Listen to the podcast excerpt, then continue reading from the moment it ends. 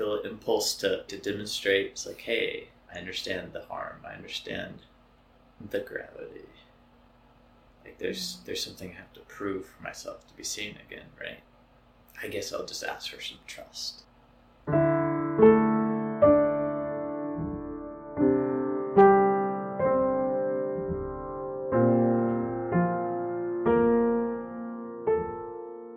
Hello, I'm Eden, and this is Keep the Mess Messy Conversations with Messy People, where we have conversations about how we relate to our bodies and go down whatever rabbit holes we find.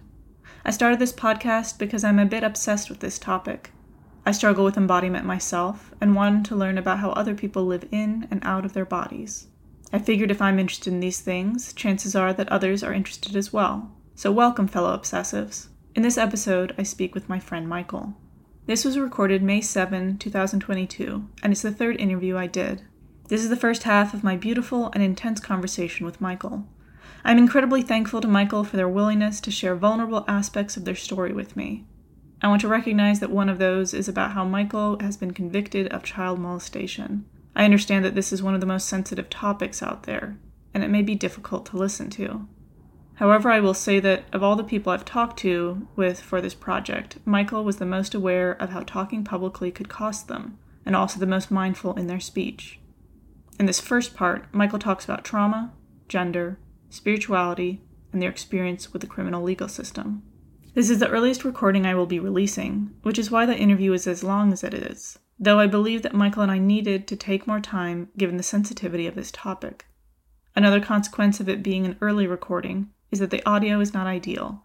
A transcript should be attached in case you need it. Content warning for talk about transphobia, self harm, suicidality, sexual abuse, and rape. And lastly, I want to remind people that just because I have someone on this podcast doesn't mean I agree with them on all matters, or even many. These episodes are not about facts or saying things perfectly, but about people's stories, their experiences, their processing. Connecting and communicating with ourselves and each other is a messy affair, so I ask for a listening ear and some grace. All right, here's my first half of my interview with Michael. Do you want to talk about how we know each other? Yeah. So, do each other through recovery. Uh, the particular group we were in is very affirming and supportive of GLBTQ folks.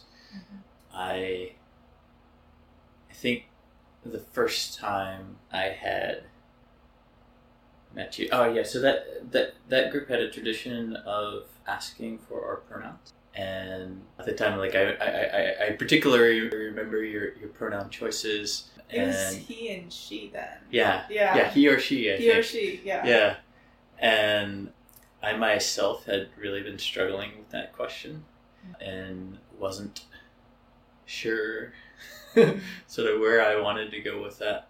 I think at that point I was saying he or they. Mm. But I really appreciated having that question continually brought to me Mm. and my gaining some confidence and asserting they them. Yeah, I didn't realize that you weren't confident about that at the time. I was not. I've just sort of always assumed that you had it figured out, which I think that's probably more about me and thinking that other people have it figured out. Well, my struggle, I think, and that was a lot of my questioning whether I would say had earned it. Mm. you know, um, whether I presented outside of, you know, the cisgendered norms enough. And just what what did that really mean? Like what did what did I have to have in order to say they them for me? Right. I felt that there was requirements and it took me some time Mm. to get my head around that. Yeah, I do feel that in the trans community, a lot of have I earned this? Am I trans enough? Am I non binary enough? There's a whole trans imposter syndrome, which We've lived as imposters for so long.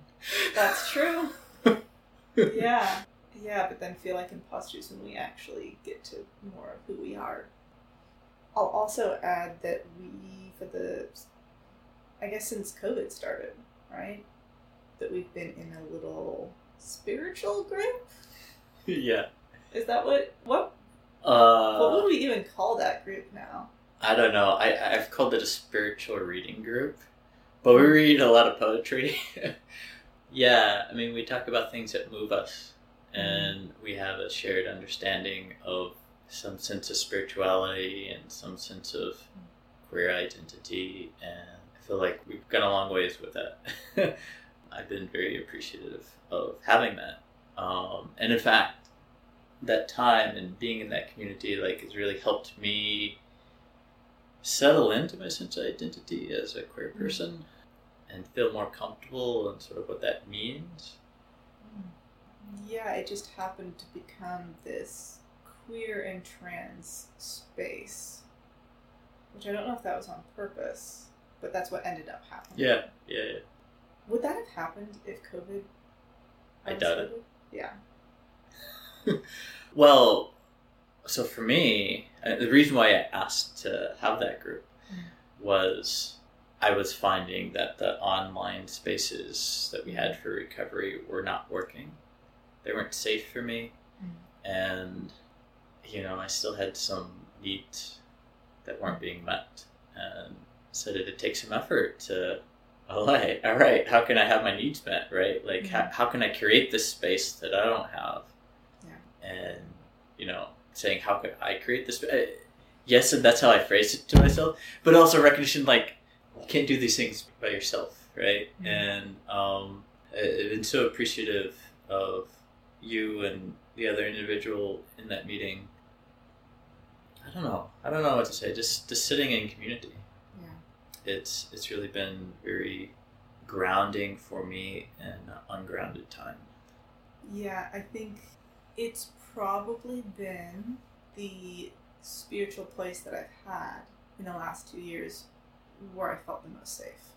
And also, just uh, I think, I think what, what we have learned in that group is that spirituality doesn't have to be directly about spirituality, and that being with people is spiritual listening to reading is spiritual. Sharing writing, which has happened a couple of times, is spiritual. And I think that art is just inherently spiritual.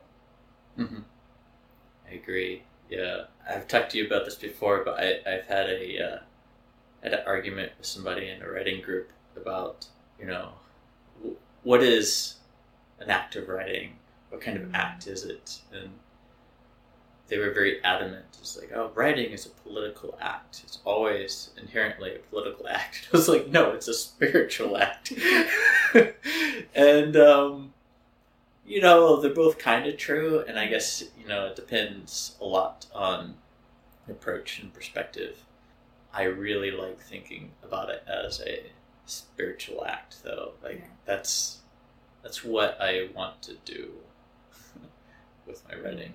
Yeah, I've really appreciated that group and getting to know the two of you in there. 'Cause, yeah, I didn't, I didn't really know either of you all that well.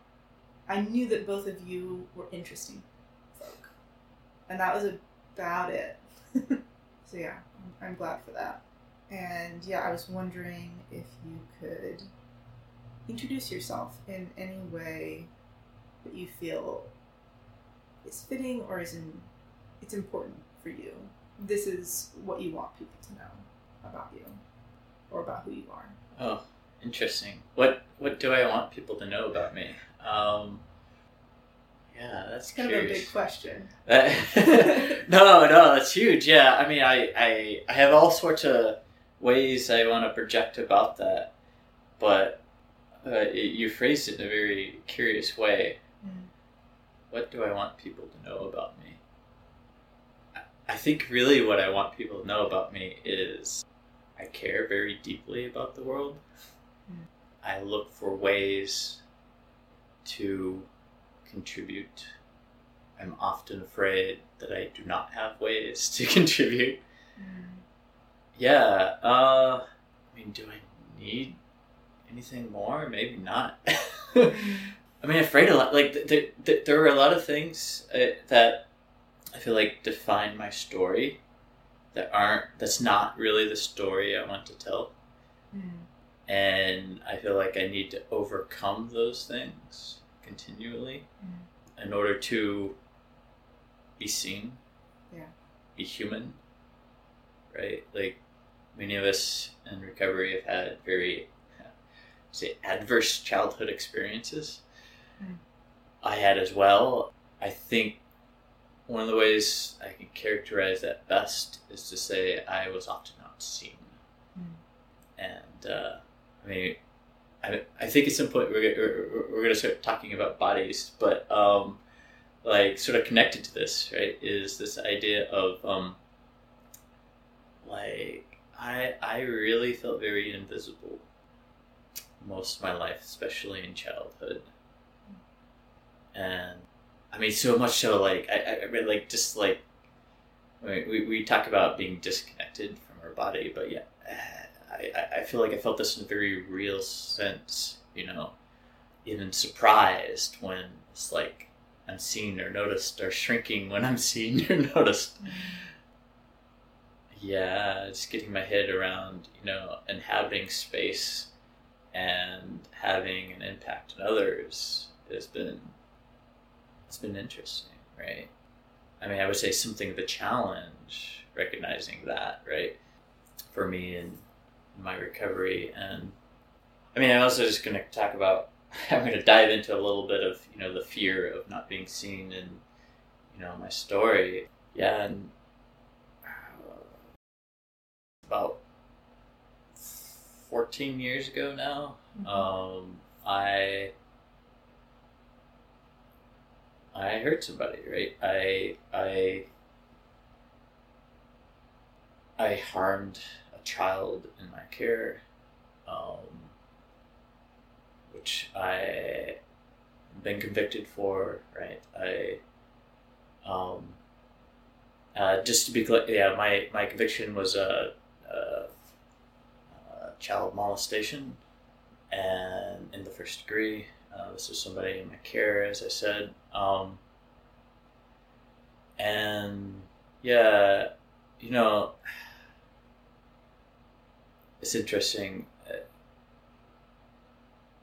There are so many things I can say about this. And in a lot of respects, I feel like there's just not enough time to say everything. There's so much, you know, like, I feel like it's something that needs to have a lot said about it too, right? I, I- feel an impulse to, I mean, partly to demonstrate, it's like, hey, I understand. I understand the harm. I understand the gravity. Like there's there's something I have to prove for myself to be seen again, right? I guess I'll just ask for some trust, right? Um, and I have to go there because it'll it'll sort of consume every moment you and I have here. I think we have other things to talk about, but um, yeah, this is big. You know, um, some of where that came from for me is and what I was talking about, right? About not understanding, right, that I have an impact on the world. Like literally, like seeing myself very invisible and you know um yeah so like sort of discovering in a very real and hard way that i'm an actor in the world. I do things it affects people as opposed to by living in this unreality of you know this sort of disembodied intelligence which which was my experience for a little more than half my life. But oh, maybe a little bit more and a little more, but Well, it sounds like you felt other for quite a lot of your life. felt other. I mean, I certainly f- didn't feel that I belonged, right? Like, I really didn't have a sense of community or acceptance. I mean, a lot of this comes from uh, my father was in the Air Force. We moved around a lot. I, I was always sort of the the outsider Mm. kid, you know, trying to get into new cliques, new groups, you know, make new friends. Mm. And I didn't do that very well. I was, I was very shy, like painfully shy. Um, but but also I don't know, like there's, there's some intersection here with like identity as well, right? Like sort of having something to. There's this term that a, a writing professor of mine used to use a lot when we talk about writing and talk about needing something to hang your hat on. Hmm. right? This like real tangible thing that sort of like pulls you into an experience. I would say like for myself, like I didn't really have something to hang my hat on. Right? Like I was very adrift in my life and in a lot of ways didn't know myself. And I don't know, I mean that's kind of dangerous too, right? Like when I don't know myself, I let other people tell me who I am, right? Which has been a lot, a lot of, of problems um, for me, and I don't know. I, I thought about this a lot in the context of gender too. It's like this is part. It's by no means all. It's part of the reason why I I choose they them they them pronouns. It's like I don't, and I would say like I don't identify, Mm. right? Like I I never really inhabited for myself a sense of maleness or a sense of femaleness. A lot of it, like the, they're very foreign to me. Like I don't, I don't understand them. And in fact, when, when I hear them and I see them and I see displays and I see like gender roles, like they, they're, is they're so like they are bizarre to me. Hmm. I struggle with it. And, and I struggle with it in a number of ways. I mean, I struggle with what's asked of me. like, I'm, I- I'm being asked to be some way because I'm being read some way, and it's like, oh, this is this weird. But also, like, when I see other people do it, I'm just like, yeah, it's. It, it, I don't get it. Mm-hmm. I, I, I think that's just the best I can describe that. And I don't know. To me, like it, it's almost equivalent as like choosing to be a sports fan and rooting for a particular team or other. Like like that's about how I understand and see sort of like uh at least for me, like, you know, Mhm. like if I were to really want to be male. yeah, I find myself really relating to you when you s- said how you grew up with your mm-hmm. dad in the. Sorry, what did you say? Air, Air Force. Yeah. Okay, that's what I thought. And it sounds like you moved a bit. About every four years or so. I mean, there, some kids had it worse, right? But yeah, it's It- still rough, you know. it's like still rough. yeah, and and I, I I moved around a lot as a mm-hmm. kid, and was always yeah that that new person and my, my way of dealing with it was that I, I adapted pretty quickly and I was sort of beloved, but I think what you and I share is is that sense of of knowing that we don't belong, or or feeling that we don't belong, and it makes sense to me when you talk about you know being given the, these options of like well you are this or you are this and you're like why or Yeah, well, you know, like I'm trying to think like when when did that really enter into my consciousness? Like that was actually probably in my twenties. Maybe I'll just give it a little bit of history for me.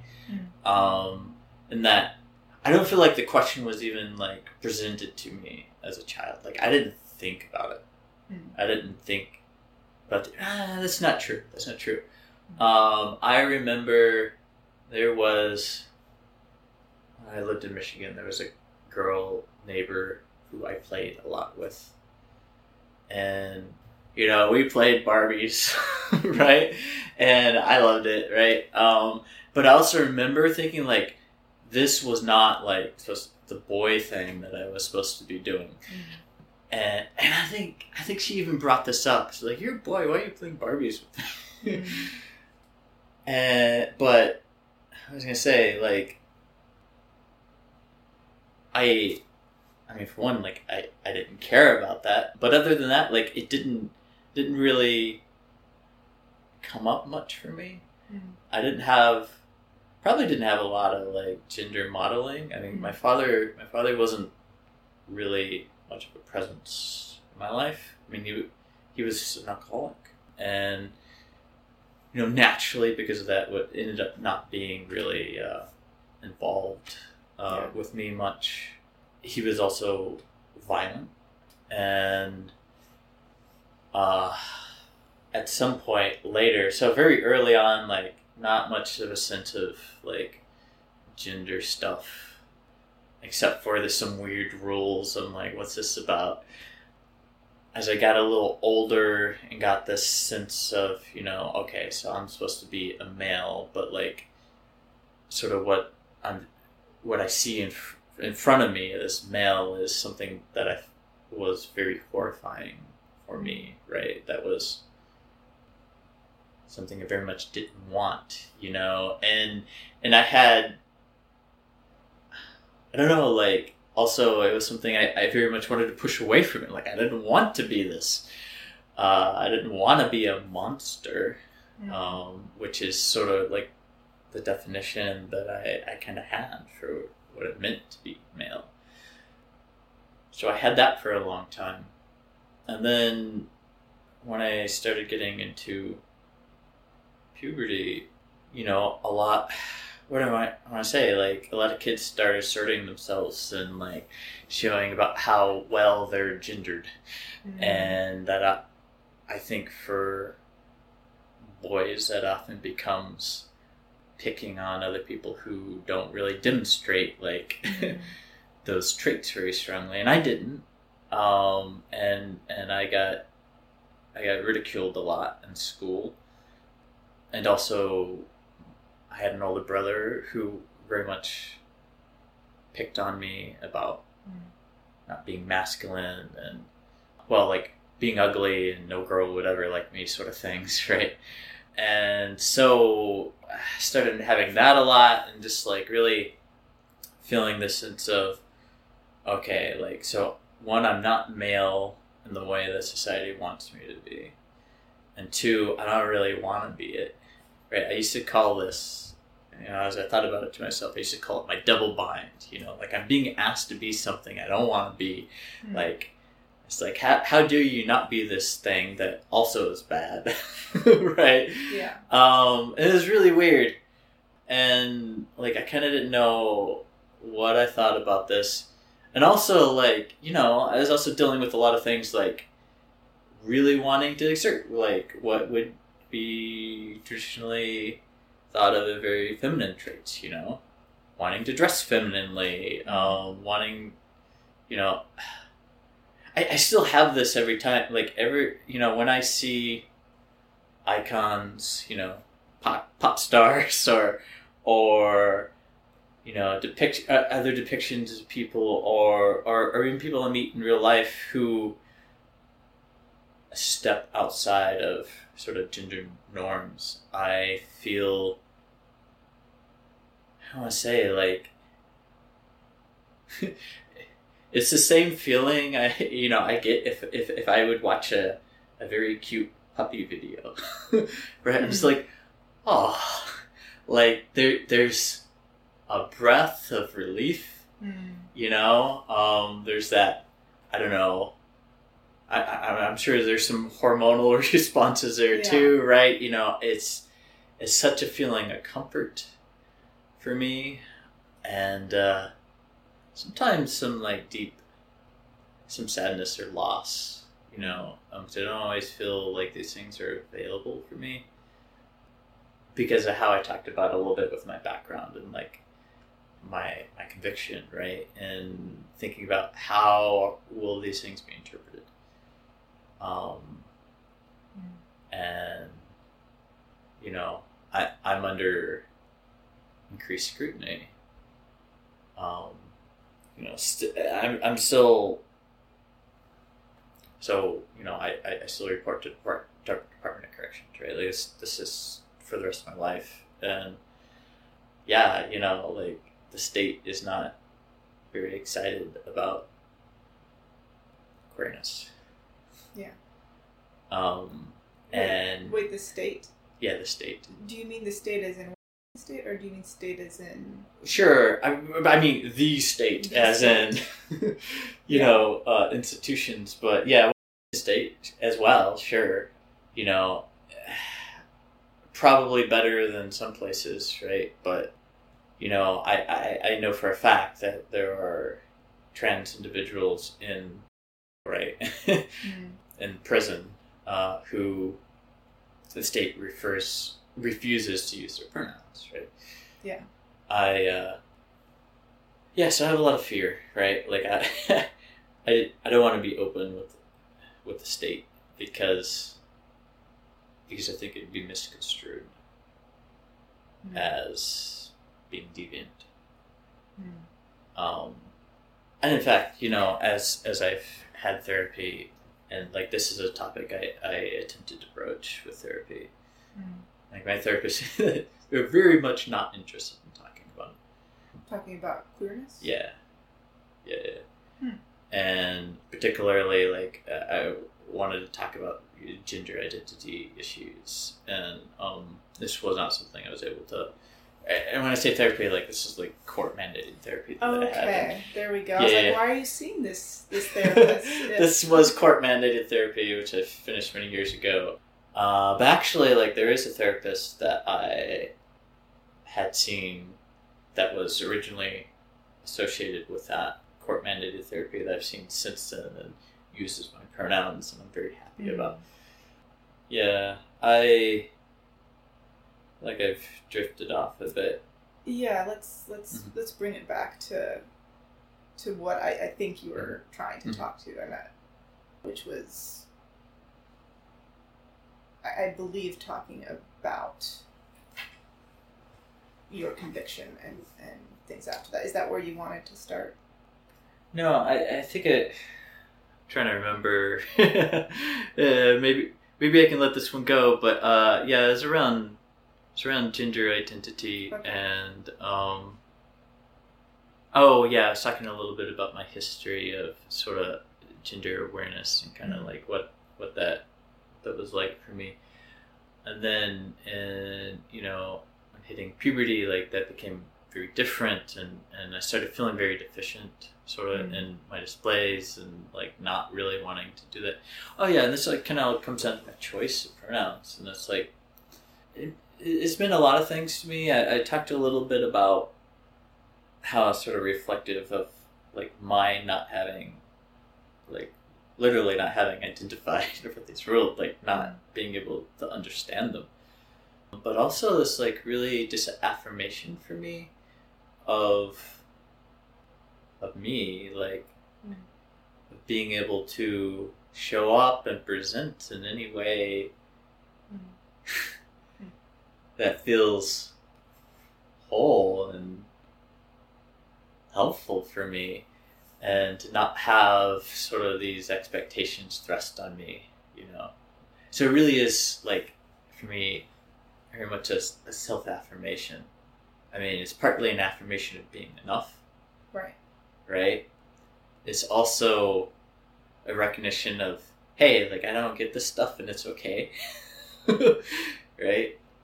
It's also a recognition that you know i would really like to dress femininely and to uh and to what like what else do i really want?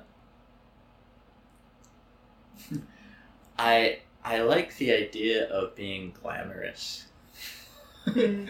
Right? Like there's a certain celebration in that. Mm.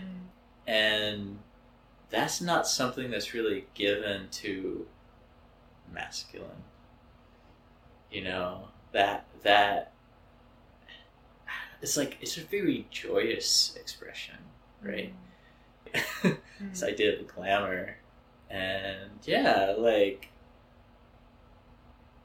there's a lot of fun in that, right? There's a lot of fun in that. That a lot of freedom, a lot of a lot of whimsy, right? I, I feel like I'm expected to be too serious. You know, while we've been talking, I have been noticing your wedding ring, Oh yeah, which is beautiful. Yeah. What what stone is that? I want to say this is malachite. Malachite. Yeah. Yeah, it's it's beautiful, and and I I was thinking about how men don't tend to be allowed, quote unquote, to have things that are beautiful Mm. or anything that sort of smacks of femininity. Mhm. It is women who have stones on their wedding rings, and, Mhm. and men Mhm. have. Um, I remember when my partner and I were shopping for his wedding ring. Everything was thick and like, Yeah, yeah, yeah. you know, and so Yeah, I I've chosen to express femininity mostly in like accessories. Mm. I don't have it on me, but like I have I have a woman's wallet. Uh, this this is a quote woman's ring that Right. I'm wearing. I have women's glasses that I wear. Mm. They're mostly small displays. They're things that I feel like I can get away with more. right? They're a little less noticeable. Yeah, I, I, I have a ton of fear around this. And I, I mean, a literal fear for my safety. I mean, both by the, the state, as I mentioned, but also just like, I, I have fear for violence done upon me. Yeah. I don't know if you remember this, but I remember after we had just left a recovery gathering, you and I chatted, and you had gotten a haircut recently, and Mm. a number of people in our gathering Oh, had yeah. noted it. And I remember you having this frustration of how excited people were that you had cut your hair. yeah. And yeah, I yeah. wondered, did that have to do with gender, or was that Oh, yeah. related to something Well, else? this is something I've experienced all my life, and I've I've kind of gone through periods of various hair length. I mean, like right now, as you see me, and I'll I'll, I'll, I'll call out the uh, recorders in the room. You can't see this, but I have long hair, right? Um, shoulder length, I guess you would call it. yeah. And yeah, I I've gone through various hair lengths, hair colors, other kinds of styles throughout my life, and every time I've gotten a massive haircut, whacked it short. You know, everybody's like, "Oh my god!" Like everybody seems relieved. It's like, "Oh, it's so great! Nice to see your hair." You know, it's like this has been since I've been a teenager, right? Like, it's. I don't know that I've done it that many times, but I, I've done it a few. And, and it was also weird because this is in recovery. This is in the group that was, you know, supportive of us. Yeah. And I don't know how it was meant, but that's certainly how it was received. mm, And maybe it's, you know, quite possibly not even intentional, but still, like, there's expectations, now I present, and, you know, if Right. I showing up with a more masculine presentation is celebrated, right? So that was frustrating. I, I realize. But uh, I just want to say one more thing, ahead. though. My hair length is often indicative of my sense of safety. And if I'm feeling more comfortable with myself and more safe, I will permit myself that, right? Mm, Uh, and I'll tell you at that that particular time, I was very much not feeling safe. I was I was a little concerned. I'm like, oh, I was having a little trouble with the state at the moment, and not of my own. Like it's just it, I I had a really crazy experience with a corrections officer that was challenging, and you know I was just like, oh, you know what if what if I go to jail? Like I can't show up like this, mm, right? I will be raped. mm. And I don't know how much of it, like, I really don't think that's an overstatement. In the time I spent in jail, I was ritually harassed and threatened with rape continually. It was, yeah, it was pretty terrifying. And I would say overall, like, the worst, really the worst aspect of all of that, right? I think about that often as like, I can do time. Having liberties restricted is not, I mean, it's not great, right? But you can get through that. Like I can find ways to make it spiritually meaningful. it's the it's a perpetual threat of rape that is not so easily dealt with. Yeah. As someone who was born female bodied and experiences the world that way, I remember my partner and I left the house at the same time, and we were both putting in our earbuds to listen to whatever it was on our way to work. And I remember him asking me, Why are you just putting one earbud in? And I remember thinking, only male bodied person was, would ask me that. And right now I'm realizing not just male bodied people, but people who don't have a constant fear of being raped Mhm. for whatever reason. Mhm. It really changes a lot of things. You said during your time in jail you would experience this. How much time did you spend? Not spend much time. Luckily, yeah. So I had 22 days in jail, which for my crime is little. I have a suspended sentence, a five-year suspended sentence. So actually, for the rest of my life, I have that hanging over my head, and which is another story in itself. But yeah, so I had 22 days in jail. I feel guilty saying that, right? Like I, I have some sense of like how that might be received or heard. Mm. I feel like, and and I will take a moment to explain a little bit why that's the time that I faced. And so, so my conviction it was a plea bargain. I did plead guilty. Um, the particular sentencing is known as the SSOSA. It's the Special Sex Offender Sentencing Alternative. I was particularly eligible for this on a number of counts. One having, you know, established contact or established relationship with my victim, having uh, support from, well, in this case, the mother of the victim.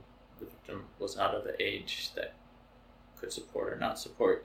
Um, I mean, other other considerations, including the fact that I had self-reported uh, this crime. Yeah. But like, I'm also uh, like saying this in the interview, uh, like all this, like it's it's so interesting, and, and, and a little bit of the difficulty in talking about these things in, in a situation like this, where like it, like I recognize and affirm that this is a very serious topic. Mm. It's also not what we're talking about today. Eh, well, we may or may not be, but I, I'm just saying, like, it's um, it's very hard to deal with appropriately. Yeah. Because there are, I mean, it, it deserves attention Mm. and it gets attention, but also it kind of can't get attention. It can't get the full attention it needs in every moment that it comes up, because then, because then it it consumes everything. Well, a couple things I want to say is one, we're here to talk about what you want to I know. about. No, I don't. Yeah, So, so, I, so that, and two, there, we don't have to have just one interview. Yeah. Yeah. So I just want to give space. Yeah. And allow you to go for what you want sure. this Sure, to be. sure. And you know, right now I notice you using a lot of like very technical and sort of distant language. Uh, yeah. And I was wondering, is this out of is this out of protection for you? Is this out of protection for your victim and your victim's mother?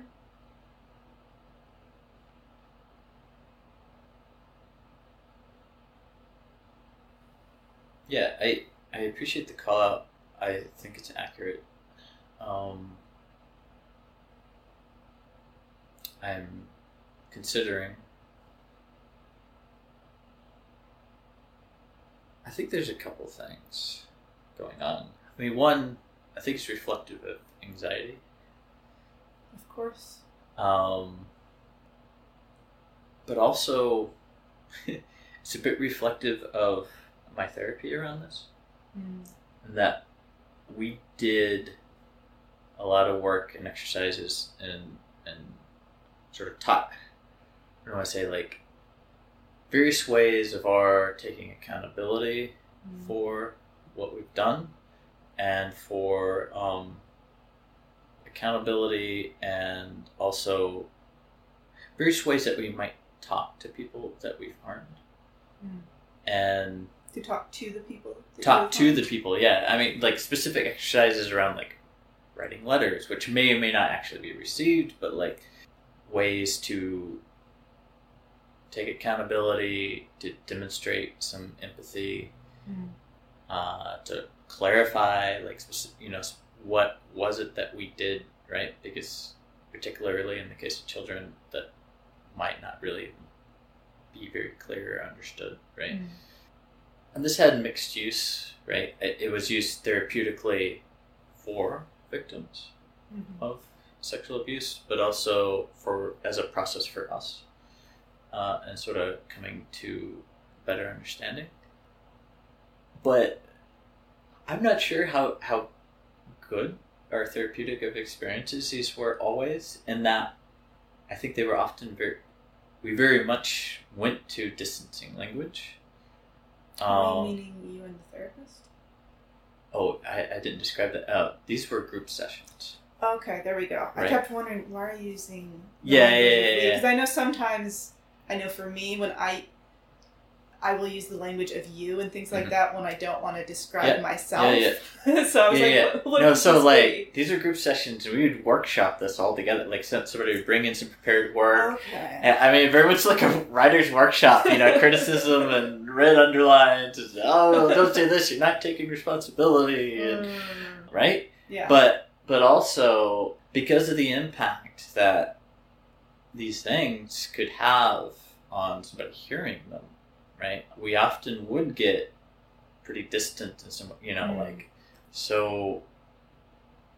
And I think like I have so many years of being habituated to talking about this. Like I think I fall into Ah, that like yeah. immediately.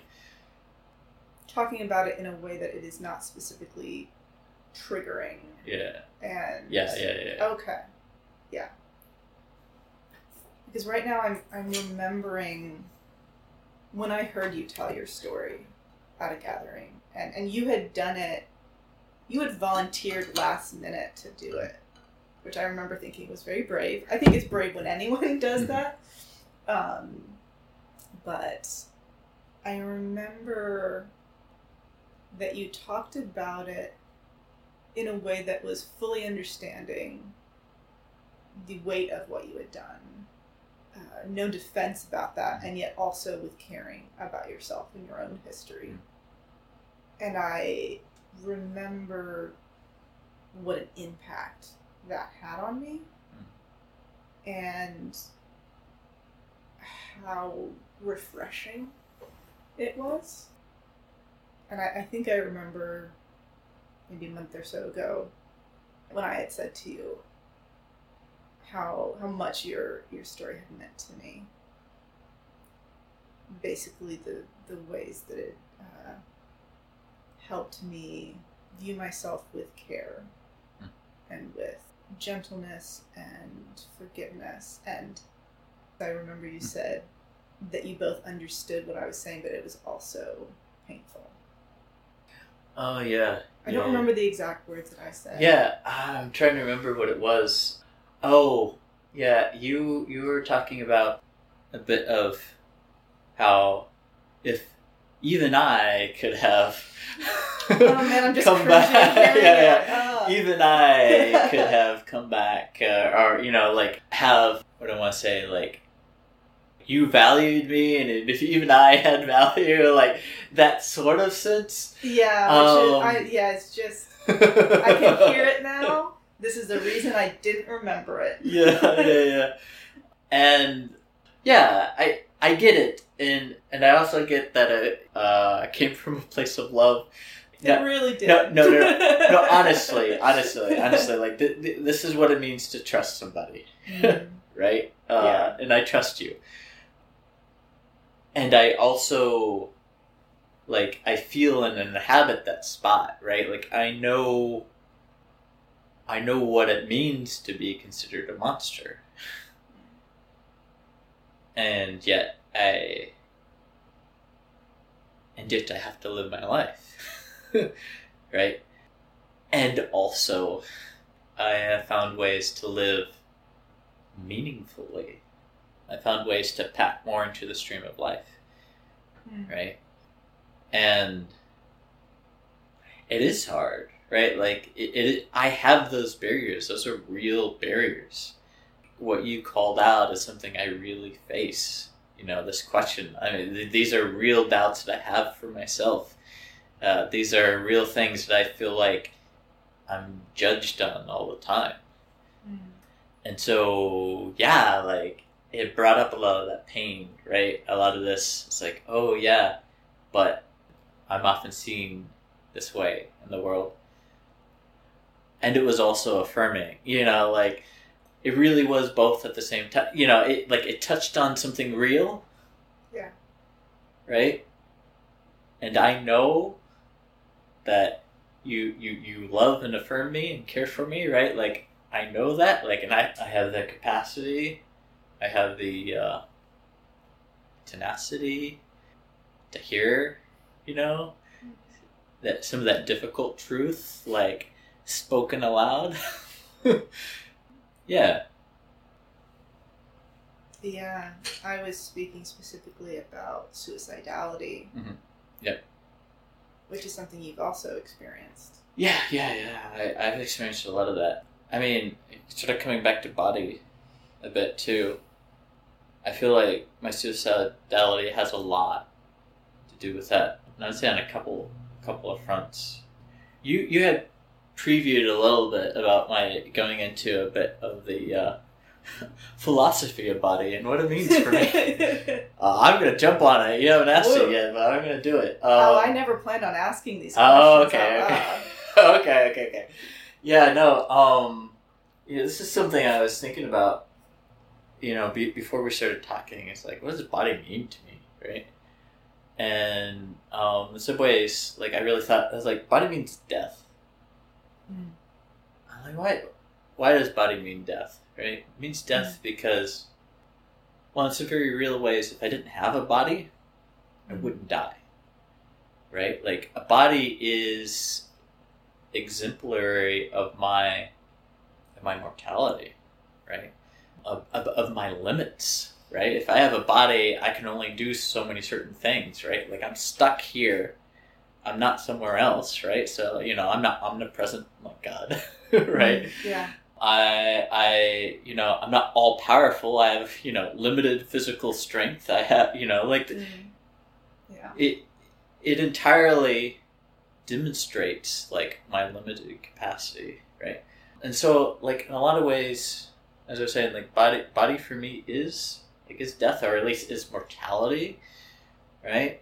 And okay, so so we're getting to suicidality, sort of what that was, what this is about, and a lot of my struggle in my life has been learning to accept limits, accept my mortality, accept my limits of capacity. And a lot of that has been accepting the limits of my body, what it is to me, and not being able to give everything to me that I necessarily want it to. And I hadn't accepted that a lot in my life. And, and, and that would come out in, I would say suicidality, but it, it's really a lot more than that. So as a, as a teen, I, w- I was a cutter, right? And that for me, like I hear people talk about that and you know say that oh it's all about you know the release or it's like no, no, no. Um, that was not the case for me.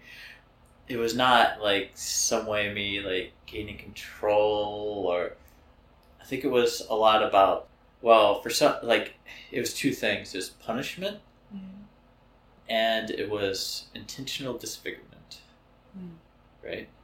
And both of them had a lot to do with body. So, like my hatred of my body, that's something I experienced for a long time. A long, long time. I, I- still don't feel great about body, but the question of it like just doesn't loom in my mind like it used to. So like I have some relief from that question. Mm. Right. But yeah, the disfigurement was very much I'll put it like, how dare you be this way? I mean, to my body, Mm. right? Um, and not being not being content. But also very wrapped up in this whole sense of like how others, you know, view my body and like how others experience my body and not ultimately like not being able to accept a lot of these like messages I was getting as I was talking about before from from my peers, from my brother, from from media, right? Yeah. Of expectations, not feeling like I was anywhere near like what the world wanted me to be, and um, okay, I'm coming back. Maybe it was a control thing. The truth is, it's always a control thing. oh darn it! Learned something about myself today. I know. I I always find that as I'm saying something, that that my sentence morphs, like my purpose morphs over this period, like the period of the sentence, and I'm like, I came to a different conclusion than I expected at the beginning of that. Yeah, I mean, there's also a lot of like morality and stuff that was kind of mixed up into that. Like, I was, so when I was 11, Mhm. I was raped by a female friend of the family on two occasions. And shortly after that, it's what I would call now, uh, what I understand now is uh, abuse reactive acting out.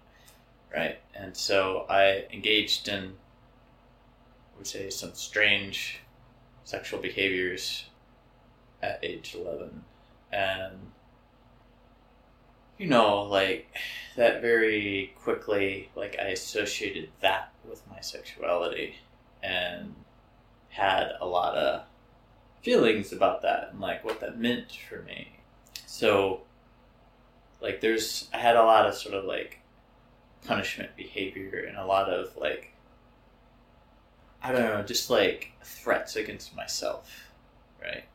Mm. Um, to keep myself in check, so to speak. So, so there's a lot of that too. um, they're all kind of all like mixed up and intertwined for me. Mm. But ultimately, like it really does, in one way or another, come down to body shame. You know, shame of what what I might do with my body, or shame of my body itself, and like how's it seen, you know, or like experienced. Yeah. Mm. So like that was that was real hard for me, and, and going back to therapy, like it's weird. I I have a little bit of an axe to grind in that like therapy really didn't want to deal with this one either, and, and it's funny because like The the court appointed. yeah, the court appointed therapy. You know, like I was reading my my evaluation, so I had an evaluation as part of my process and having the SSOSA, right? Mhm. You know, some requirements in the evaluation, you know, that show like that I'd be amenable to treatment and Mhm. safe in the community, that sort of thing. But you know, they diagnosed me in a number of ways, and one of the things they diagnosed me with was you know possible body dysmorphia, and I'm like, okay, great, but like, I didn't actually treat it till till much much later, and and I I actually. I, I do want to say, like, I, I did end up working with a therapist that was really great around that, who Mm. I met through that, but I worked with in not in that capacity, but on my own on all those things, which really helped a ton. But yeah, I, I I'll just say all this to say like that like body issues and like how I felt about my body and what the heck do I you know think about my body and bodies and like ha- has been really quite something in in my mental health Mm. or at time you know lack of it right a lot of my stability and comfort and I don't, I want to say health. I mean, I, I feel like that's that's kind of a, a cheap way out, but a lot of my health now comes from having a, a new relationship with my body. And what is that new relationship? Uh, I don't know. I mean, certainly more respect, definitely more capacity to accept. Yeah, I know in our meeting, our spiritual reading, whatever it is, group, that idea of acceptance has come up a lot. I know you grew up with a Christian background. Mhm. Where would you say you are now? spiritual non-religious I, I that's yeah that's a great question i mean mostly i think in terms of spiritual principles rather than metaphysical realities um, because i never really could get my head around those Mm. i just kind of chose to focus and deal with what i can right i i did however come into some Buddhist practices, which I've really greatly appreciated and which have helped me a lot. I don't think it'd be fair to call myself a Buddhist. but uh, I don't know. I don't know. Yeah, I've sort of picked and choose my way along. I I have a sense that your your thoughts on acceptance, not just thoughts, but your I don't know if I feel comfortable using the word aura, but like your uh, the vibes that I get Mhm, from you mhm. in terms of acceptance. I, I've had a feeling that that's come from your more Buddhist ideas. Is that accurate? or at least how I've interpreted them. Right. right? And which which maybe I'll I'll go ahead and expound on a little bit. What does acceptance mean to me? You know, in a very real sense, I'm a pragmatist. right? And that's how I've taken a lot of spirituality for me and recovery overall. It's a very pragmatic approach. And the sense of well, what works, right? And the other sense, okay, let's talk about acceptance, right? If I can't change something, then it has no benefit to me to sit and bemoan it, right? Mm-hmm. To say that this thing should not be, Right. this is terrible. Uh, I the only thing that I'm doing is making my life less livable, which you know, I I, I understand that as a lot of the sense of Buddhist attachment and and even then, like ultimately, like there's just many times in my life I, I just have a very pragmatic decision of deciding is this thing that's in front of me that I don't like. Uh, how meaningful or important it is is it to me? Mm. is it worth some effort in trying to change it? Can i change it? Right? And it, it, it's just just making a very clear decision on this you know about how i want to spend my energies and and is it really actually even meaningful or effective if i do so this is really necessary for me to do because you know in, in my life i've i would say I, I've, I've squandered a lot of energy right? I've sat in bitterness about things that uh, that i really can't do anything about. And it has not improved my life doing so and ultimately right I, I i'm trying to eke out a life here right like I'm, I'm i'm trying to live in a way that i that i can live that i can maintain Mm. yeah Hmm. Yeah, accepting limitations, something you've, you've said a couple of Mm. times. And because of your conviction and your suspended sentence, you have quite a few limitations. yeah yeah yeah and so I, I know on the one hand, you have these limitations. Yeah.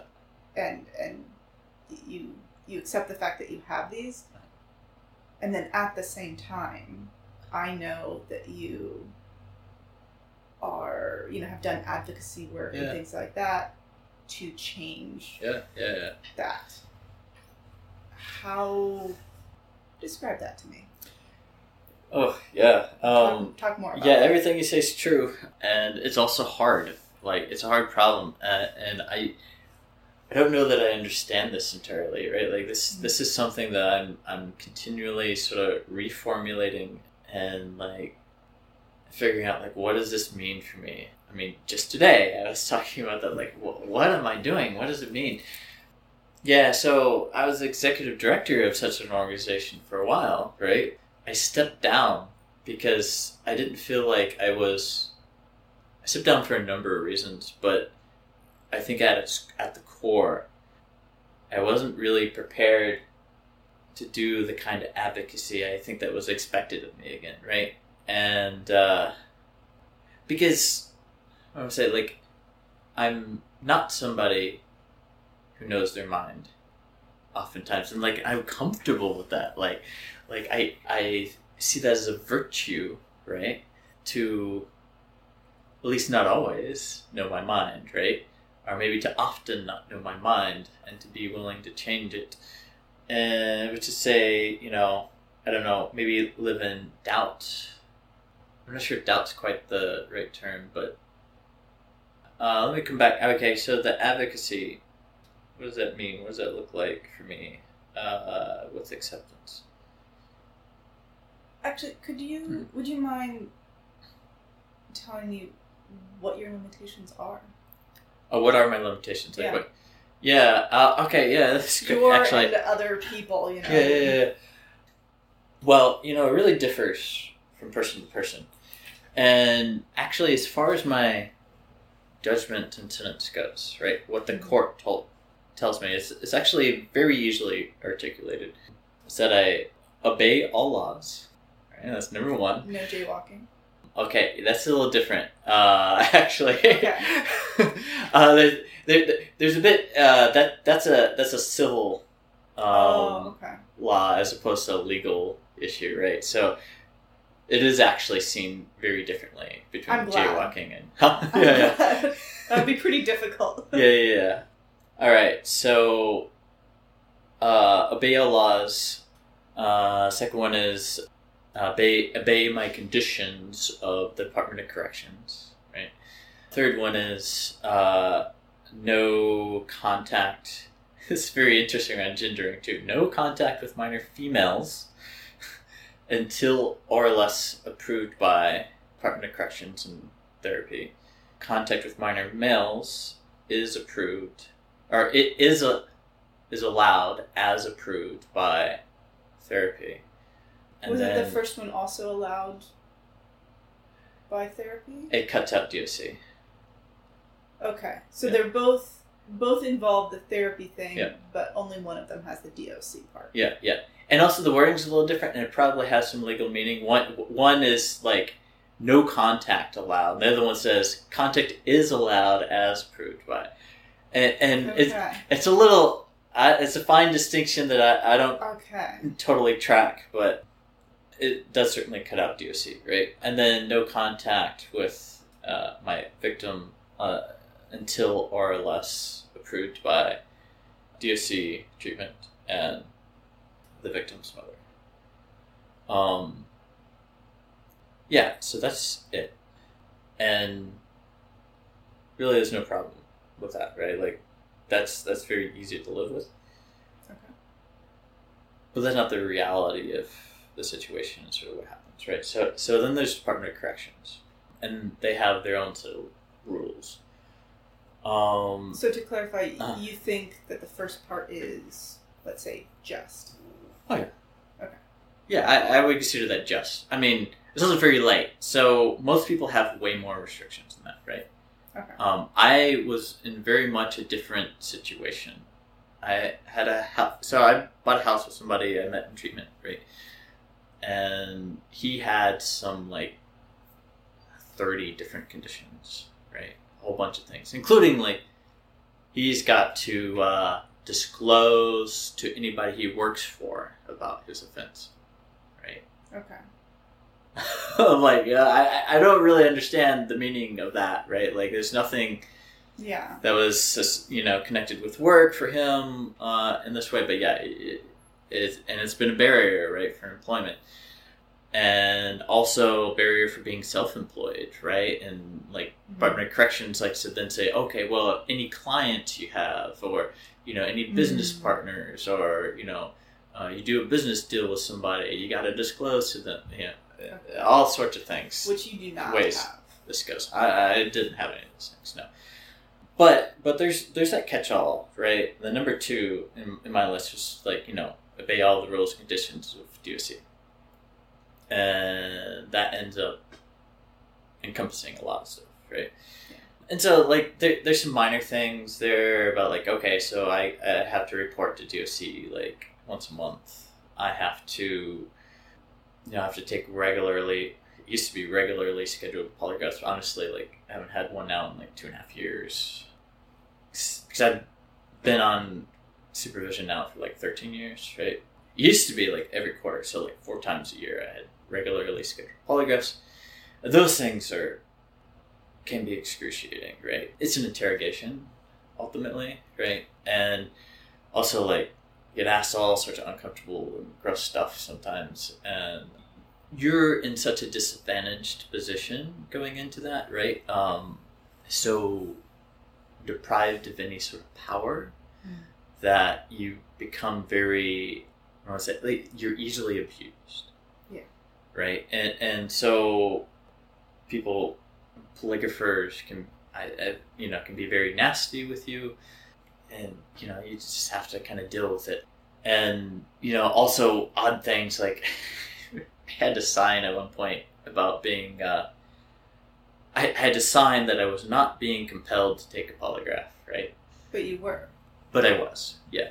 And and and when I point this out, I pointed this out. I talked to the polygraph. I'm like, I, and, and also like, I'm a pretty pretty nervous person overall, right? Pretty anxious person overall. And I'm like, okay, I, I'm perjuring myself right before I take a polygraph. right, like I'm like, how am I gonna do on the polygraph? I feel like you know, I was it, it was kind of messing with my head, right? Yeah.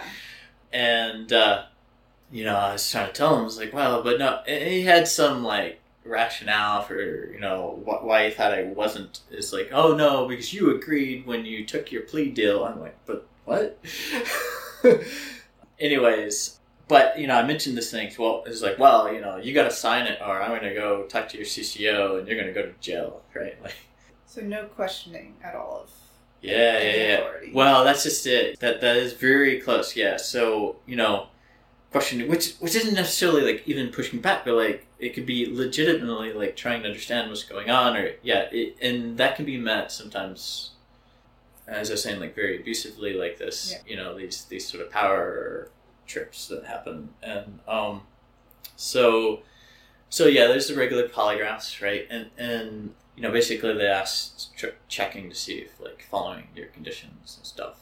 If you fail a polygraph, and I mean polygraphs aren't They're not very Really? accurate. no, no, they're not reliable, right? And if you fail a polygraph, it's not supposed to be like grounds for um, any sanctions. Although in reality, it kind of can be.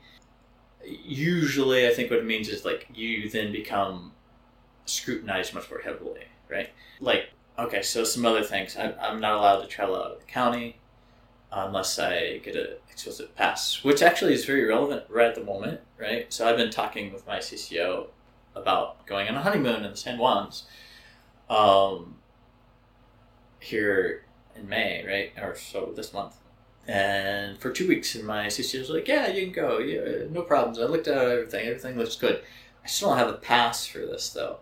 And, like, I'm in this weird dance where I'm like, okay, like, I gotta kind of ask again for this pass, but I can't ask too much because then, you know, I, I can't be pushy. I can't be seen as, you know, trying to, like, you know, control or like push on, on, on my CCO, but like there's a very real chance that like, and, and I actually had this. I was denied any travel for two and a half years, including to like visit my father who had a cancer diagnosis, right?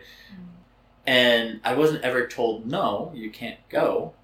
I was always told yes, sure, fine, send me. You know, it was I was just ignored and not actually given the pass, Mm. right? So I was continually told, yeah, you'll be able to go, just send it to me, email, and then no follow up, right? And I can't actually get the thing that I must have legally to leave the county, right? So that happened for two and a half years straight, right? So, um, and right now, like after having that experience, I'm like, okay, what's going to happen? So you know, I sort of live on the uh, with that kind of anxiety and like what's going to happen. But uh, yeah, there's that. Um, there's uh, so not allowed to use pornography, uh, which again is pretty reasonable. However, some polygraphers like to have very interesting definitions of what they think pornography is. Sometimes they say like any nudity at all is considered pornography. Yeah. Right? I'm. Uh, There's a lot of movies that fall under that. Yeah, yeah, yeah, yeah, yeah. Right. Technically, I think like like I don't think this would actually hold up, but technically, like I'm. I remember having a conversation with CCO at one point about you know being able to watch movies with any nudity in it, and my CCO wouldn't tell me no, but also wouldn't say yes. Is playing sort of this game around this, Right. right? Because you probably can't tell me no, but at any rate, sort of what we arrived at is I close my eyes. There's any nudity in a movie, and you know my partner tells me when it's over. It it's really weird as an adult to to do this, right? Um, and it's bizarre. I mean, therapy. You know, I talked to some therapists after this. You know, same therapist I had in you know my treatment and they're like yeah this is just weird like like i don't know what Well, that's also about there's there are movies from other countries that are more comfortable with having like children's nudity, but not in a sexual way. There's Yeah, like yeah, also yeah. that, which is its own. that would Okay. be a pretty significant issue for me. Um I I. I, don't mean personally like being triggered because it actually isn't but how that would be Yes. perceived Yeah. would be pretty darn serious. Um you know for a long time i couldn't vote. That's recently been restored to me. I cannot uh, serve on a jury. That's unfortunate. I cannot contact anybody who is currently in total confinement so like I, I, i've been wanting to write letters to prisoners Right. and like um, been very interested in like that. supporting like people on death row that sort of thing i'm not allowed to do that right but the biggest thing Yeah. re- really like Yeah. the, the largest concerns it's not so much like what liberties do i have it's really the fact that and you know i mentioned earlier i have a five year suspended sentence right Mhm. I have five years in prison, and in that environment as trans individual, right, Yeah. hanging over my head for the rest of my life. And it's really like, it's the terror of that, right? Yeah. And the thing is, if I'm ever accused of anything, it's like, I go into jail immediately. There's no process for this. Yeah. There doesn't have to be anything supporting this. Right? I, I Mm. just go into jail. I sit there until I have a hearing. And that can take up to a month. I, I've heard horror stories of it taking up to like half a year. But honestly, in my experience, I've seen other people go through this, it's about 30 days or so you can get in, you can get in front of the judge and have your hearing. Meanwhile, right, I've lost a lot, right? And I lose my job. I, you know, possibly could lose my house. Yeah. you know, I lose my income. Uh, there's all the stress, you know, with family and, you know, my partner and everything that happens Mm-hmm. with that. And, uh, yeah, I mean, that's, that's really, like, that's the scary thing. Yeah.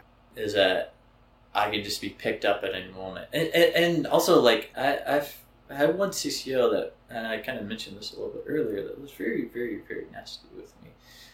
And maybe I'll tell one of those stories. Yeah. I was thinking specifically of the the time where you had someone stay? Yeah, yeah, yeah. So, um, so I think, I think I was engaged at the time. I don't know if I was engaged or if we were just dating. But anyways, my, my partner at the time, uh, my fiance maybe, had a friend or has a friend, right? And her friend was, I don't know exactly what's going on, like uh, how much of a health thing it was, how much of a mental health versus physical health thing, but was having some heart issues, Mm. like heart palpitations, and was concerned about her health and didn't want to be alone. Mhm. My my my partner had recently moved in with me. Uh, had previously lived with this friend, and wanted to be there in support of her friend. And so she asked uh, me if her friend could stay with us Mhm. overnight. And so her friend stayed on the couch. My partner was with me in my room. We slept. Uh, we also had two other people in the house. So I own that house with somebody, and then we have a renter. And uh, yeah, there's that. And then I worked from home that day, and I stayed and just kind of watched over her friend, right? So she was kind of sitting on the couch in the area, and I was over in the dining room working at the Mhm. table. And so my CCO comes rushing over. He didn't say he got worried about her having stayed over. I think he did. I'm not sure how. I'm not sure if it was my housemate had maybe reported something or I actually had some suspicion of my uh, phones being monitored. I don't know. I, I really don't. But at any rate, right? Like he he got some idea something was going on, and rushed over and you know I came into the door and he's like, "What's going on? Why are you sitting here with this woman?" Uh, was uh, very alarmed and evidently like I, I I think he you know he thought I was being inappropriate in some way like And there is no rule like in you, the rules for you are about children, like and not about adults. true yep Okay, I just want to yeah yeah yeah clarify that. Yeah, everyone. nothing about it. All. Well, the only thing is, uh, so any you have to bring any romantic partner in for approval before, and that was actually interesting. A brief segue is um, when I met my my current partner before. So, so, so we met uh, on a vacation, right, and hit it off, and before I could go on a date after that not only did I have to, I disclosed actually like that weekend when we met, right? Mm. Uh, but not only did I have to disclose, but she had to come in and meet my CCO. And my CCO ended up reading, it was a probable cause statement about why they picked me up. Which I want to be really clear about the only thing in my probable cause and the only thing in my case file is my testimony against myself, right? Like, Mm. there was no other evidence or testimony or anything except what I've said. And so they is reading a statement of things that I said about myself Right. um, to her, you know, so that she could make a decision about whether or not she wanted to be in a relationship with me. And you had just met her. Yeah, well, she refused for a while, and we weren't allowed to date uh, until so it was like maybe she a month afterwards. Meaning your CO refused, or No. you mean your partner refused? my partner did not want to meet with us because it's really intimidating going in There we go. Okay. to That meet with sense. an officer, right? It's like, in like, sh- she barely knew me. It's like, why do I want to go into the Department of Corrections and sit down in a secure facility across the desk Yeah. with a corrections officer and I don't even know you, so we can go on a date? Yeah, and also what you specify as a date. we wanted to go to the movies, Right. right. right? like hanging out and and a date is. And, well, and and in fact, like she's like, okay, well, forget this. Can't, can't we just like be casual? Can't we just hang out? And the, like, it was all just a, a huge issue, right? You know, Mhm. not even like having any like romantic, you know, overtures or anything. It's just like, yeah, it was crazy. And yeah, she ended up going in, right? And we did that process. Um, but uh, yeah, like a real barrier to getting into a relationship. But anyway, so so there's that context, right? Yeah. Uh, of something that I do have to do, right? And so I think the concern was that okay, there's this woman that stayed over at my house, and I don't know, maybe we had sex or something, right? Like, like this, is, what I think is maybe in the head of of my CCO, and so like he rushes over and forced me at that point to disclose to this woman, Hmm. and the story then that he gave is like okay, like I'm not allowed to be alone. He tells me at this point, this is the first time I hear this, I'm not allowed to be alone uh, with a woman who doesn't know my offense. I'm like, okay, uh, this was never given to me as a condition. And then, in fact, later on, like, it's still not a condition that I have, Mhm. right? You know, I, I have a list of enumerated conditions from from DOC of things I have to like. This is not one of them. Yeah. And and I have that list now because I request. I'm like, okay, like I I need to know like what do I have to do? Like, let me see this list, and it's not on it. But, anyways, uh, yeah, he he was he was freaked out, right? And I guess I get it. I mean, he has concerns, right? I Mhm. mean, to some extent, let's let's just think about like where he's at. How is he supposed to do his job, right? Like, what sort of things is he actually supposed to be watching out for, right? Mhm. Like, we really have to ask these questions. What's the point in him actually doing anything? And you know, if you assume that there's a point in him doing something, then maybe this is the sort of thing he needs to watch out for, right? Mhm. anyways, uh, yeah, so he forced me to disclose on the spot, which I did. And It turned out well. I mean, in the end, actually, I, I got somebody sort of in my corner, right? Mhm. Um, she was really horrified at what you know Department of Corrections had just done. It's Mhm. like I'm so sorry that you had to go through that, right? That like, that that's Mhm. that's how this ended out. But you know, I, I was I was trying to I was even telling my CCO, I'm like, I'm like, is is this really the right thing to do right now? Like, she's having some heart trouble, right? Like, like, this is the whole reason why she's here. Keep things nice and calm, right? I'm like, this is not really good for her. It's like, no, we have to. If you if you don't, we're going to. You know, we're gonna tell her. But like, you need to tell. You know, sort of thing. I'm like, okay, well, you know, like I didn't really, and feel like I had a choice in the matter, right? And quite possibly I didn't. I mean, the the threat here is, you know, Right. I go to jail if I don't, right? I don't think they told me that at this point, but you know, like that's always in my head, right?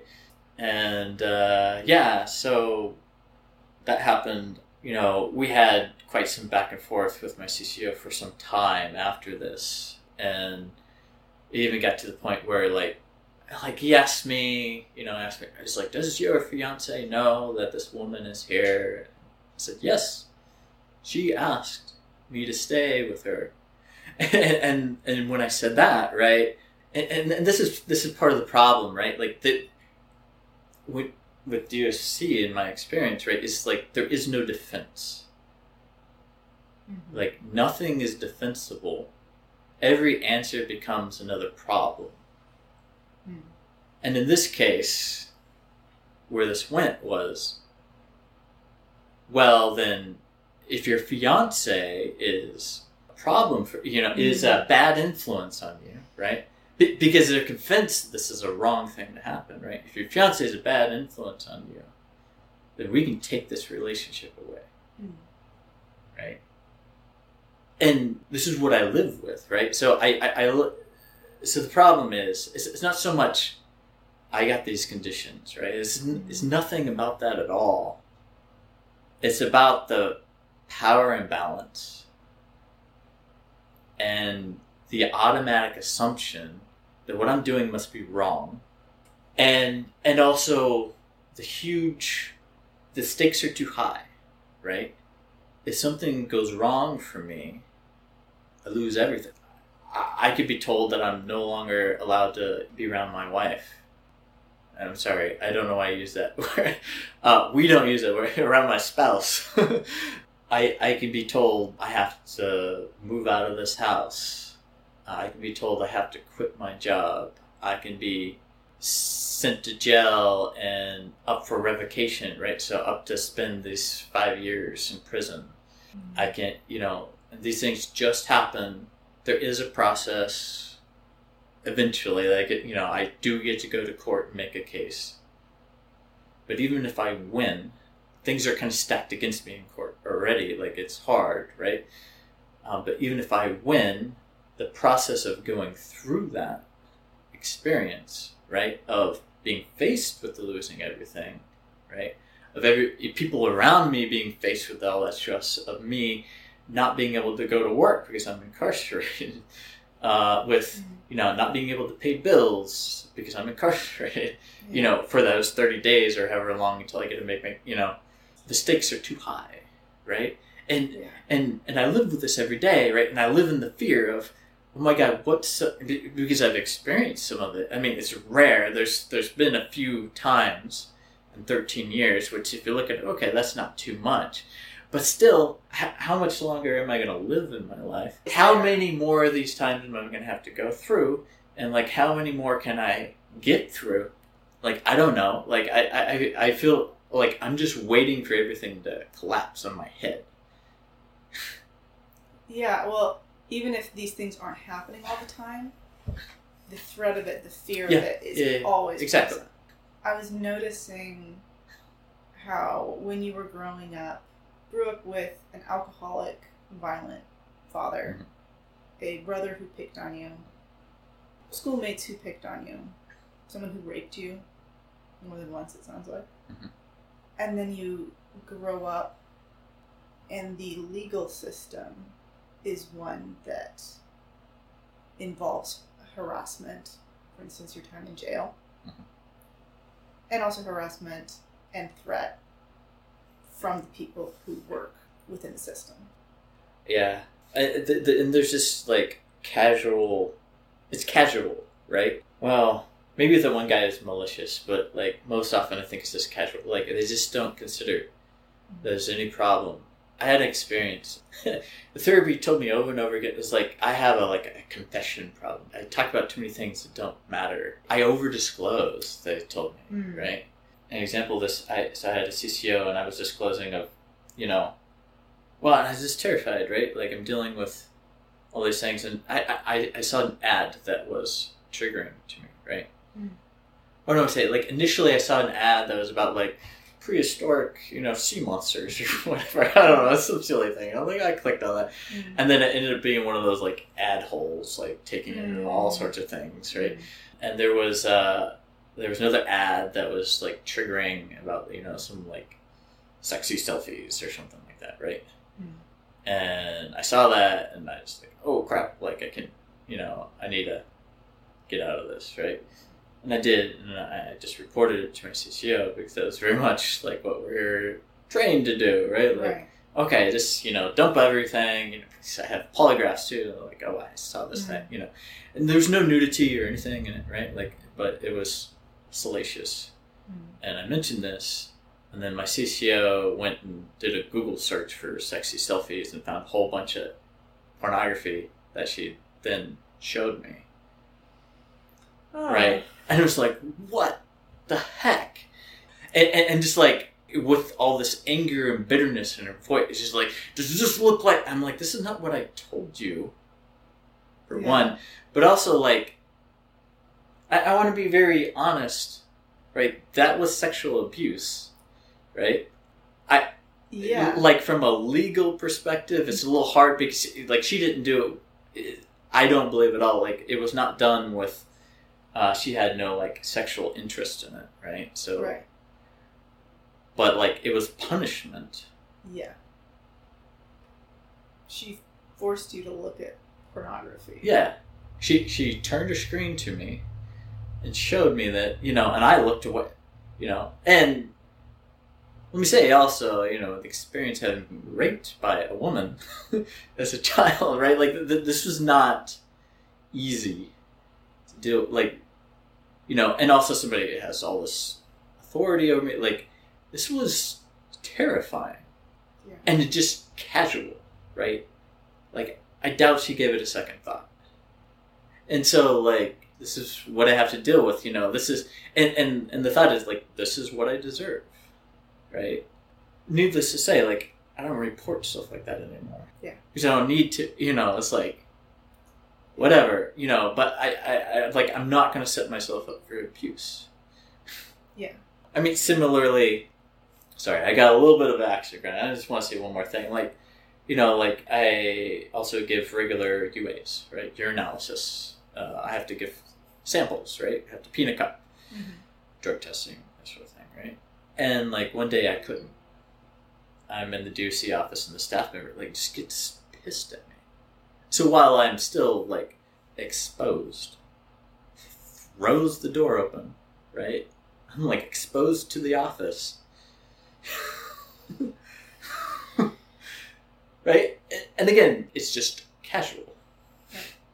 So, anyways, yeah, yeah. So, so this is this is the problem. It's it's not.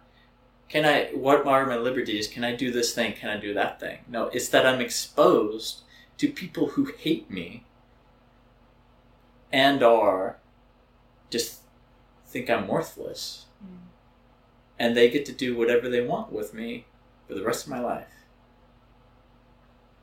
Are you ever afraid in your advocacy work that they would ever go after you for doing advocacy work? Well, eh, a little bit. Honestly, though, I, I feel like I have good cover for that, right? Like, I, I feel like we still have, like, we should still have strong enough traditions in this country, right? Like, that that would be protected. I told them, I mentioned it. I don't think, I don't think my current CCO knows about the advocacy work that I do. I- don't just, oh, hey, by the way, I didn't know I do, you know, because, because then that looks like something else. It looks like I'm I'm sort of threatening or like I'm trying to do something right. So like, yeah. And again, like this is the dance I play every day, right? Like, how does this come across, right? And I have to Yeah. think about that because I'm always suspect, right? So so I'm always playing this game of what do I say, what don't I say, how do I manage this relationship with these people who have total power over me, right? Mm. Uh, going back to that, uh, no, I don't think it's going to come back directly on me, but it does affect me. So I have monitoring software in my computer, right? This is part of some of the things I have to do with Yeah. Right? It will trigger, like it'll come up and say, like, there's an issue for all sorts of things, but certainly anything that has the word sex in it, right? Including including anything that has the word sex offense in it, right? Or sex offender, or, you know, if I, so we do some work with the uh, Sex Offender Policy Board. If, if I clicked on something that said Sex Offender Policy Board, it would say, hey, there's a problem in Michael's computer usage, Mm. right? So, yeah, it certainly limits what I do, right? Because I don't want to have those conversations, right? Like, I want to keep things clean, but every now and then, like, there's just things that, like, really, like, I have no idea. I guess I think I talked to you about this one. Like, I got surprised where I so there's this new uh, show on PBS. It's like PBS Voices or whatever, Mm. and one of their episodes was entitled "How is the gay rodeo different?" Gay apparently is one of those words that Mm. my software doesn't like. and so that came up as and how how they put it, it's highly questionable. Mm. Because they talked about the gay rodeo. That one really pissed me off. I, I had to call somebody in advocacy around this. I'm like, did you know? There's that too, right? But also, like, yeah, I mean, I sit in that terror, and I sit in the terror of what sort of things like the software is going to say about me, and so like the very narrow scope of things I do online. It also keeps me out of like certain recovery things online too, to be honest. I had some software at one point that was taking screenshots, and so it would get Mm. screenshots of people that I was meeting with. It's not a thing right now, but like that is something that I dealt with, and like I'm working with people that are really interested in, you know, anonymity and privacy and stuff. And actually, I would say, okay, again on some effect, like, like I don't work with people. I can't guarantee the privacy, especially right now in pandemic. Right, everything's electronic, right, Yeah. and I have all this monitoring, right. Yeah, I so I have software on my my devices by choice. Mhm. Like I, I decided to do that. But the things that it picks up on can be pretty wild. For instance, any sexual recovery thing, as you said. Mhm. The word suicide, Oh, interesting. and I, I did realize, oh, like I had to change, I had to change things in the software to make it so that it didn't take things from messages and things like that. Mm. Uh, fortunately, the people that I had connected to it are, I trust them. Mhm. But I was like, uh, no, I don't want you. You know, I was texting with someone in recovery who was suicidal. And so it wasn't even related about sex, but it was, they were suicidal and my accountability, like my accountability partners would see this text of these people Oh, and their names. Oh, and and I remember fortunately I was able to go through because I have some amount of control over this and I could say do not look at my texts or my emails or like anything that has Uh-huh. like because that was never my problem. Yeah, yeah. Well, and this is getting sent to law enforcement, right? right So there's privacy concerns all over the place, all over the place right? With the monitoring of third-party individuals, right? Mm. I don't know. Yeah, so I live with that, right? Live with that fear a lot. It's hard. I mean, it's hard not being able to move on. Which, which isn't to say like I want to forget because I don't, right? Like Yeah. I want to. I mean, really, mostly I want to be in community, right? But yet I'm in a place where I, where I'm terrified to go to any event that would have the word community in it Mm. because of how that might be perceived. Oh, uh, community, huh? What kids were there? Right? I know you weren't able to visit your partner's church for this reason right I know. Uh, we were looking at starting a, to go to a church together. Not that she Oh, had I a see. church already, Gotcha. but yeah. Well, yeah. that- I mean, that's kind of another interesting question. Uh, We probably could go to church, but a way that they that my CCO wanted to do that is I write what what they call a safety plan. Basically, say how I go to church and what conditions am I allowed to be there and what do I do in this case, that case, this case, blah blah blah, right? mm-hmm. I've done this. I mean, I've I've lived this way for many years, and th- this is what I did in treatment. I think it has some sense. It it is reasonable and like really kind of good at training somebody to look at what situations you're in and like knowing how to navigate things and keeping myself out of what would be quote unquote dangerous situations Mm-hmm. not that I feel that I pose a danger to people, but more like how do I keep myself out of situations in which people might get freaked out about if they found out about me after the fact, right? Mm. How do I keep myself safe basically from society? It's it's helpful for that. But at one point, like literally, like I had I would say between thirty and fifty different scenarios like this you know, what do I do when I'm grocery shopping? What do I do when I'm just out shopping normally? What do I do in a movie theater? What do I do on a bus? What do I do this when I'm generally walking around out on the street? What do I do every scenario that I could possibly have in my life? Mhm. And each one of these, what do I do sort of questions, right? Like, there's like anywhere between like 10 and 20 different points, right? And these all become this is a contract then, which I have to live by, which I'm legally bound to.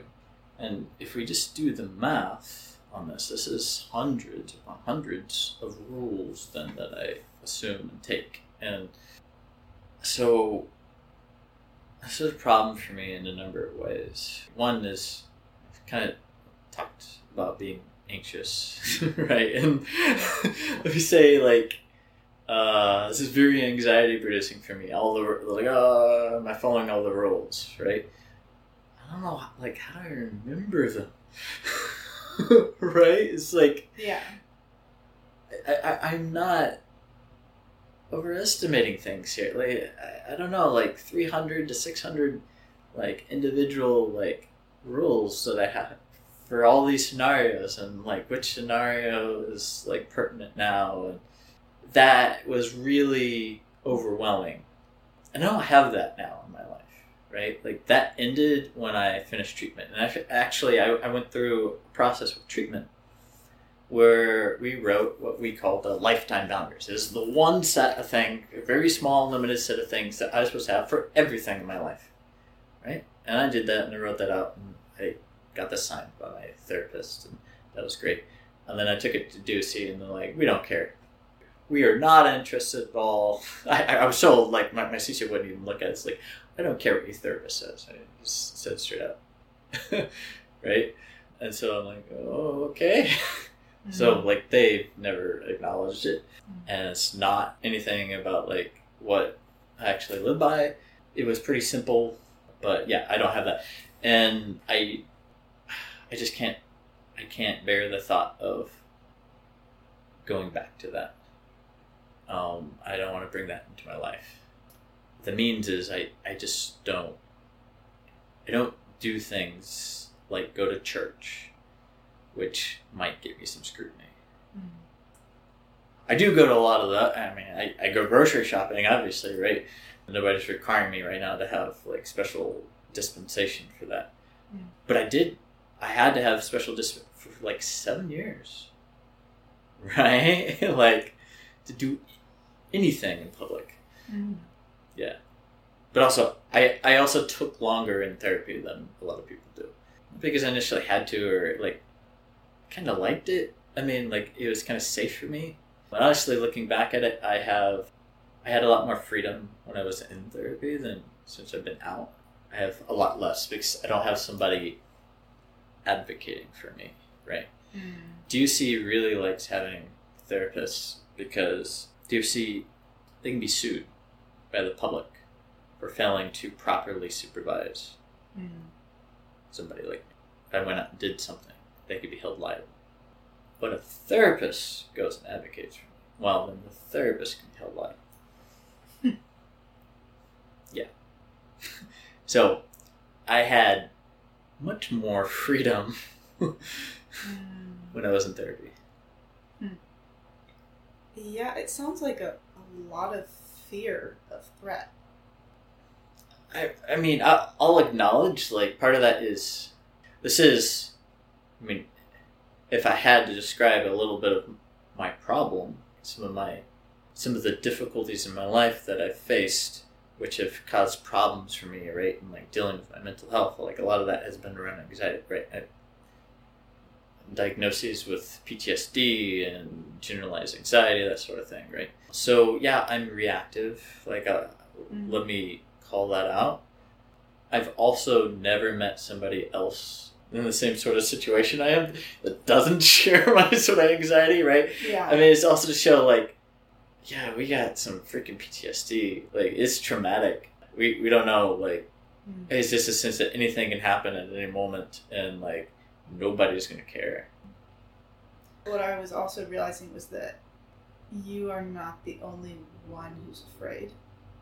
Well, in many ways, I mean, I mean, there's other people in situations like me, but yeah, so I got to think everybody in my, in my orbit.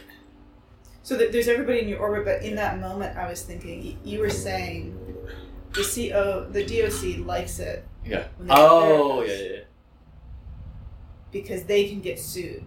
yeah, yeah. And I was realizing that moment that they are also afraid. Oh yeah. I mean, DOC doesn't want to supervise me. They don't. Yeah. I mean, they've said as much. my, my, my CCO to me directly, but I mean like organizationally, they've come out like in the criminal sentencing task force. You know, was just looking at you know changing a lot of sentencing laws and stuff. They like they want to get rid of lifetime supervision. I'm like, this is not helpful. It's funny.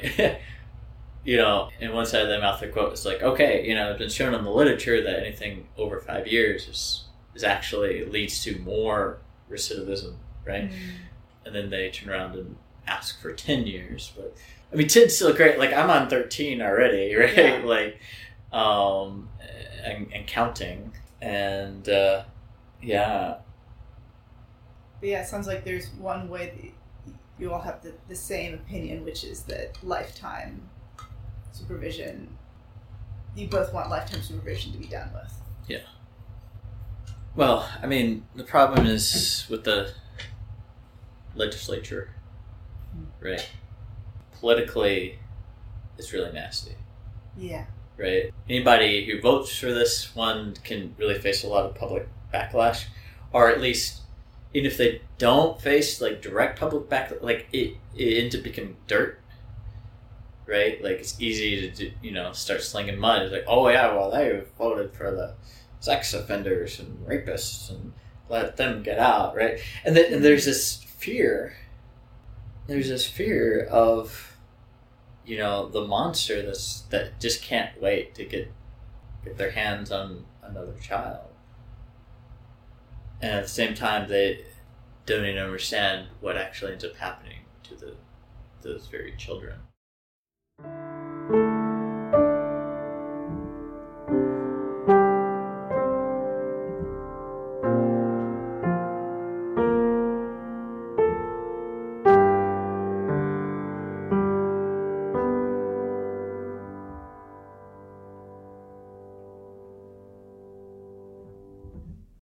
Next week, in part two of my conversation with Michael. I didn't have the capacity to deal with this horror, right? What happened to me as a child. When all we have are the words monster, can't heal. My story is not just my story, it's other people's stories as Mhm. well, right? If I use my name and then I say, yeah, I I abused my daughter, then I'm also putting my daughter's story out there. And I, I think there's a lot of care to be had. At the same time, what ends up happening is that we're so afraid of how people out there in the world are going to take a story and use it against people mm. that we never say anything, for good or ill. I've always been very beholden to that concept of like speaking the truth. I believe in the power of truth as a mechanism of healing, and I want to see more healing in the world.